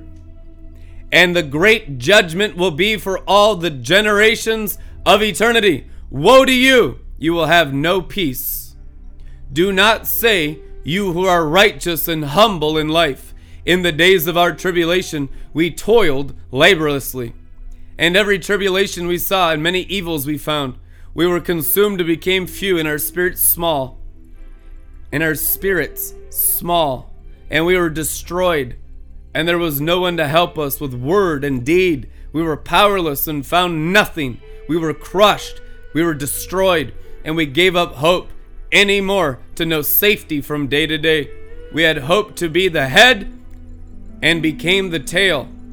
We toiled and labored. We were not masters of our labor we became the food of the sinners. The lawless weighed down their yoke upon us. Our enemies were our masters. They goaded us on and penned us in. And to our enemies we bowed our necks, and they had no mercy on us. We sought to get away from them, so that we might escape and be refreshed. But we found no place to flee and be safe from them. We complained to the rulers in our tribulation and cried, cried out against those who struck us down and oppressed us. But our complaints they did not receive, nor did they wish to give a hearing to our voice. They did not help us, they did not find anything against those who oppressed us and devoured us. But they strengthened against us them who killed us and made us few. They did not disclose their iniquities, nor did they remove from us the yoke of them who devoured us and dispersed us and murdered us. They did not disclose concerning those who murdered us, nor did they make mention that they raised their hands against us. I swear to you that the angels in heaven make mention of you for good before the glory of the Great One, and your names are written before the glory of the Great One. Take courage then, you formerly who are worn out by evils and tribulations, but now you will shine like the luminaries of heaven. You will shine and appear, and the portals of heaven will be opened for you. Your cry will be heard, and the judgment for which you cry will also appear to you. For from the rulers, inquiry will be made concerning your tribulation, and from all who helped them who oppressed you and devoured you, inquiry will be made regarding your evils. Take courage and do not abandon your hope. For you will have great joy like the angels of heaven. And what will you have to do? You will not have to hide on the day of great judgment. Coming out of the caves, coming out of your doors, coming out of your flesh, coming out of your senses. Your spirit can come out now. You do not need to hide on the day of great judgment. Come forth, you born again race, and you will not be found as the sinners, and the great judgment will be far from you. For all the generations of eternity! Fear not, O righteous, when you see the sinners growing strong and pr- prospering and do not be their companions, but stay far from their iniquities, far from their sorceries. For you will be companions of the holy angels. Now we're with the angels. Heavenly Father, in the name of Jesus Christ, seal with the seal of the law of the sun every heart with their angels. And let their angels just touch their shoulders, touch their heads, pour upon their heads the ministry of the angels, a greater salvation in soul, and a greater salvation from Jesus Christ in heaven in flesh. That you may be with your angels, working with your angels all the time, you born again race. In Jesus' mighty name.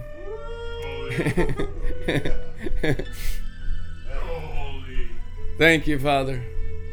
Glory. Bless you guys. Breathe the air of Zion's law.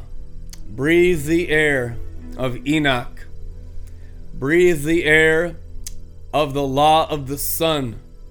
Breathe the breath of the Almighty in your mind, in your soul, and in all your spirit, and in all your bones and marrow. The breath of eternal life be restored to you. This is what the Word of God at these levels is going to do.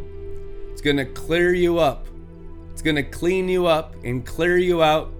It's going to turn your mind crystal clear and sparkling, your heart, your soul crystal clear and sparkling, your bones and marrow crystal clear and clean and sparkling in the true DNA of Jesus Christ. Hallelujah. Be sealed in your bones and marrow. Be sealed in your minds and skulls. Be sealed in your hearts and souls, be sealed in the seven seals of the seven spirits of God in your entire spirit, head to toes, and be blessed in Jesus' mighty name. Amen. We'll see you guys tomorrow. Glory. Shaka.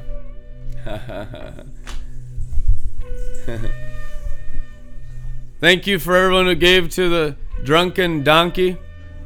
We did lose one male Jezebel. we did lose one monthly partner. He was a false prophet, anyhow. I knew him. I'm glad he's gone. But I want to appreciate those that are into the true prophetic, into the true Elijah, going higher in Elijah's tower, going higher in Enoch's tower right now, and supporting Red Letter Ministries, and supporting the raising of new towers. In every city, there will be a Goshen, like the sun on earth, like the light of the sun seven times brighter in your city. And that's what's at stake right now cities of light and cities of darkness. Two kingdoms in the garden. Which kingdom are you going to build with all your house? We're going to build kingdoms of light, kingdoms and towers in our cities. We're going to use all the means of our houses for advancing the kingdom, and we're going to be blessed from our holy angels as we do this very thing in obedience to the law of the luminaries, which is the law of the garden of righteousness, the law of the first estate, and the law of Enoch, the law of Abraham, the law of Isaac, the law of Israel, and the law of Jesus Christ, the Holy One. Amen.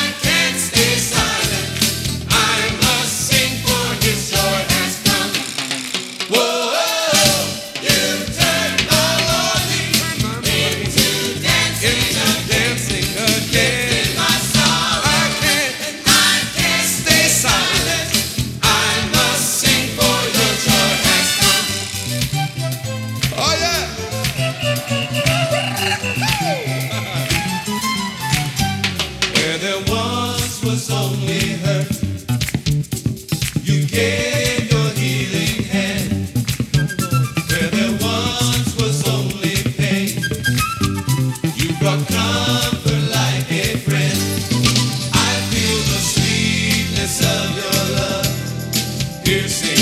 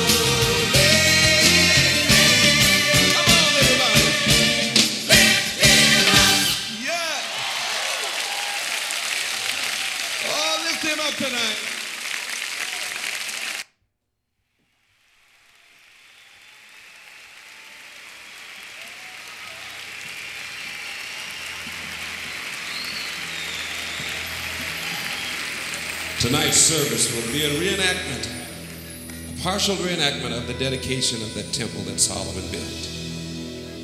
And of course, we know that the temple represents a place where the presence of God could rest. And of course, the ark represented the presence of God. 1 Peter 2 5 says that we are all living stones fitted together in the house of the Lord. We are the temple of God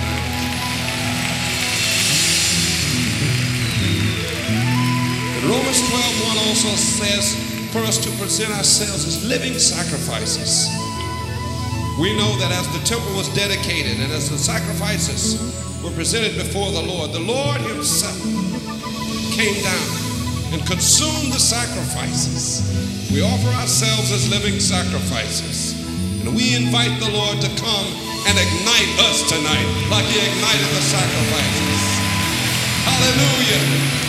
Set us on fire, Lord, so the world can, can watch us burn for you. Glory to God.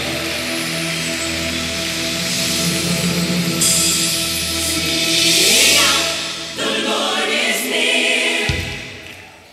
Build him a temple A palace of praise, a throne of thanksgiving, made for the King